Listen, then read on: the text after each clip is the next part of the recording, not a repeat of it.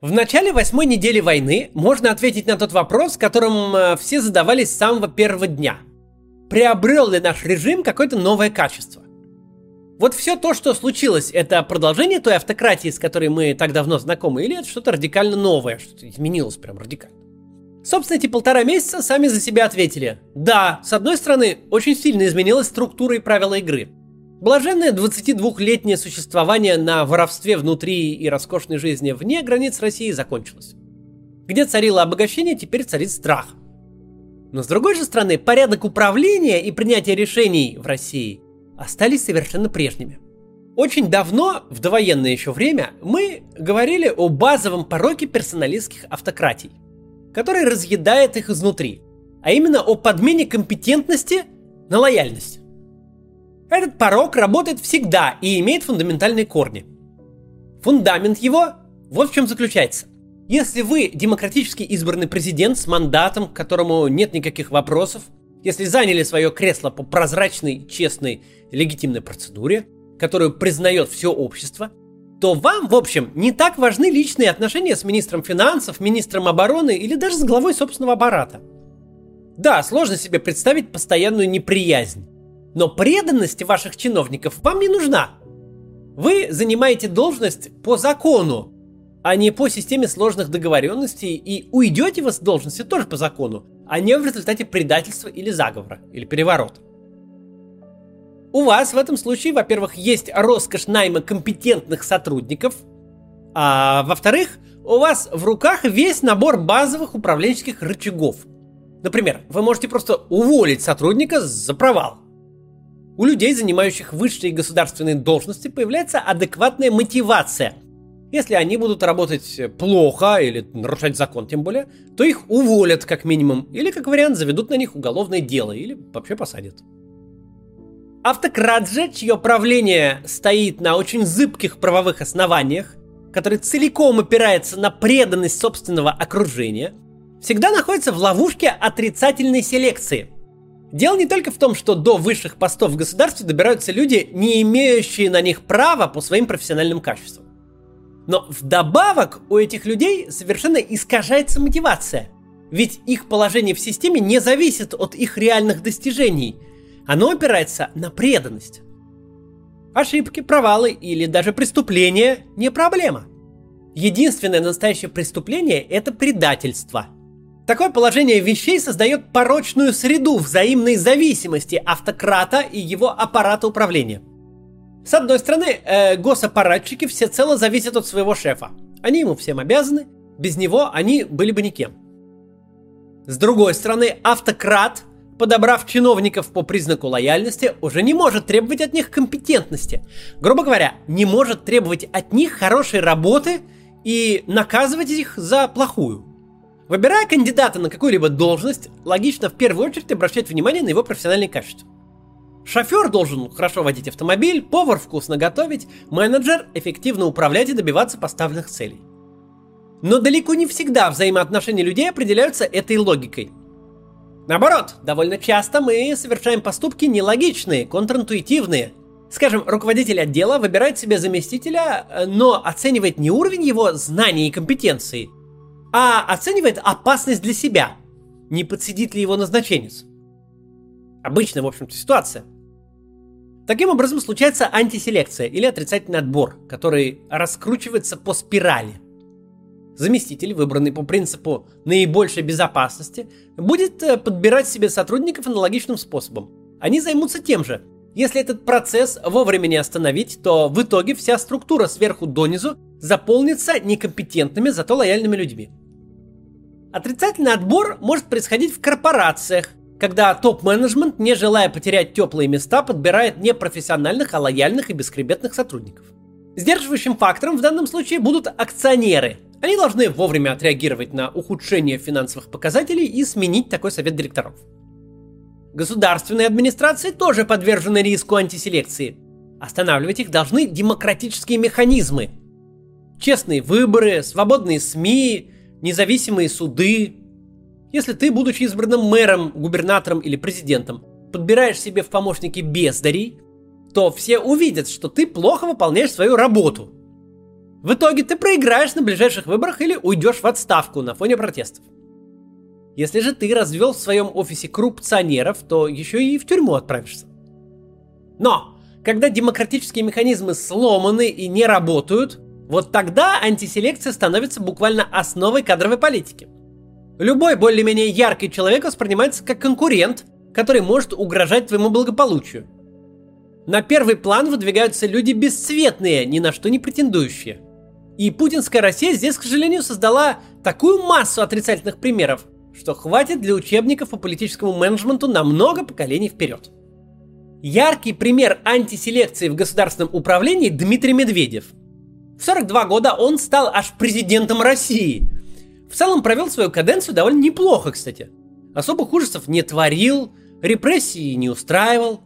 Наоборот, открывал Сколково, фотографировался со Стивом Джобсом и айфоном, еще с Арнольдом Шварценеггером, рассуждал, что свобода лучше, чем не свобода, статью такую написал, которую сейчас и оппозиция не каждая напишет. Россия вперед, такая была статья.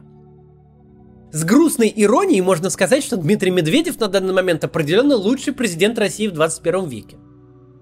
И вот, казалось бы, в самом расцвете перспективной политической карьеры, после первого и в целом неплохого президентского срока, Медведев не идет на второй срок на выборы, а безропотно уступает место Путину и постепенно уходит со сцены, чтобы теперь, после начала войны, вернуться в публичное пространство с различными людоедскими и нелепыми заявлениями.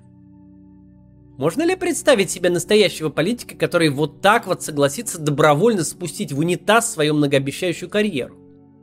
Получается, что главными критериями при его выборе на роль участника рокировочки были не профессиональные и деловые качества, а исключительно лояльность и отсутствие личных амбиций. Такую картину мы наблюдаем повсеместно. Две палаты российского парламента возглавляют Валентин Матвиенко и Вячеслав Володин – в нормальной ситуации им бы и близко не светила такая карьера. Глава Роскосмоса Дмитрий Рогозин, известный популист, бывший лидер националистической партии Родина. Сегодня он больше занят твиттерными войнами с Илоном Маском, чем космической программой. Крупнейшей нефтяной компанией страны руководит бывший адъютант Путина Игорь Сечин. На момент назначения у него не было ни опыта работы в сфере энергоресурсов, ни вообще какого-либо опыта руководящей работы в крупной корпорации. Личная преданность президента была его единственным активом. Давайте теперь посмотрим, как механизм отрицательной селекции работает на практике, особенно в условиях войны. А в условиях войны этот механизм не просто работает. В условиях войны, как и все прочие пороки государства, он реализуется в самой злокачественной форме. Дело тут в эффекте двойной бухгалтерии. Владимир Путин не может не понимать, что руководство армии и спецслужб провалило военную реформу, провалило подготовку к войне, провалило сбор разведданных. Насколько бы ты ни был оторван от реальности, нельзя не видеть, что в конце седьмой недели кампании ты по-прежнему вынужден в каждом публичном выступлении какую-то ересь говорить. Тем временем, пока твои войска отступают. Что у тебя до сих пор нет хоть какой-то промежуточной победы, чтобы за нее можно было хоть как-то зацепиться. Но даже понимая ситуацию, ты ничего не можешь сделать.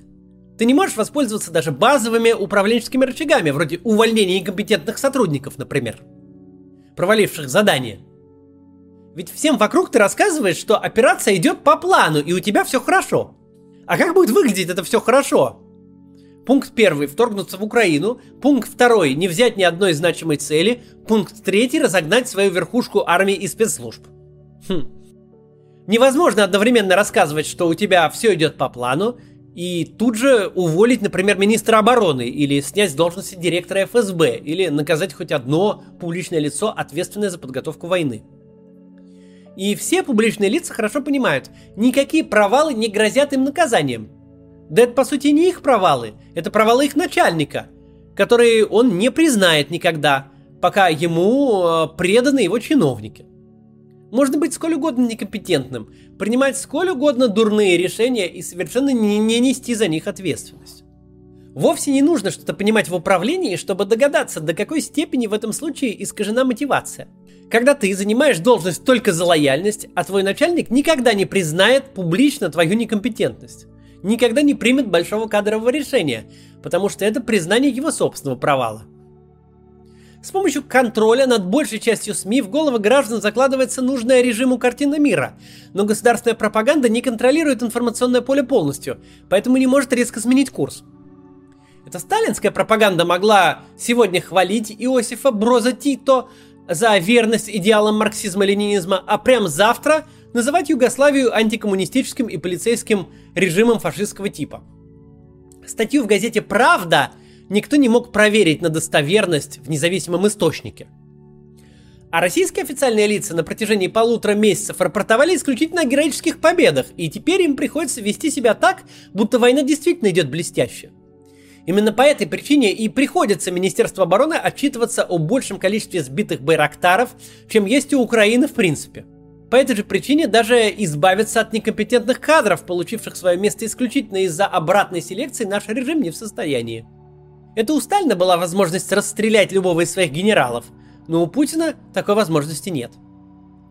Понимая устройство нашей автократии, которое ничуть не изменилось за время спецоперации, мы можем очень легко объяснить ход этой войны. Чем больше ты рассказываешь публике о мнимых успехах, тем ниже твои шансы достичь успеха реального.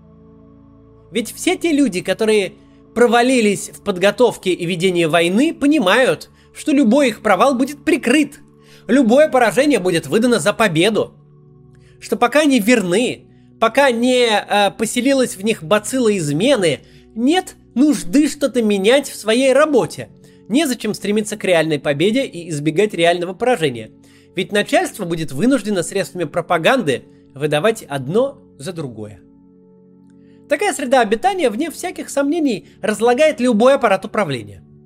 Даже те люди, которые были компетентными изначально, в пространстве ложной мотивации, где их достижения ничего не стоят, а важна лишь верность, компетентными быть перестают. Процесс такого рода разложения совсем не быстрый. Но 22 года замкнутой среды, где компетентность не ценится, провалы ненаказуемы и все вертится вокруг преданности, дают свой результат. Тем более дают его в такой стрессовой ситуации, как настоящая война, где победа и поражение, провалы и достижения – это совсем не абстракция. Вот так вот. До завтра.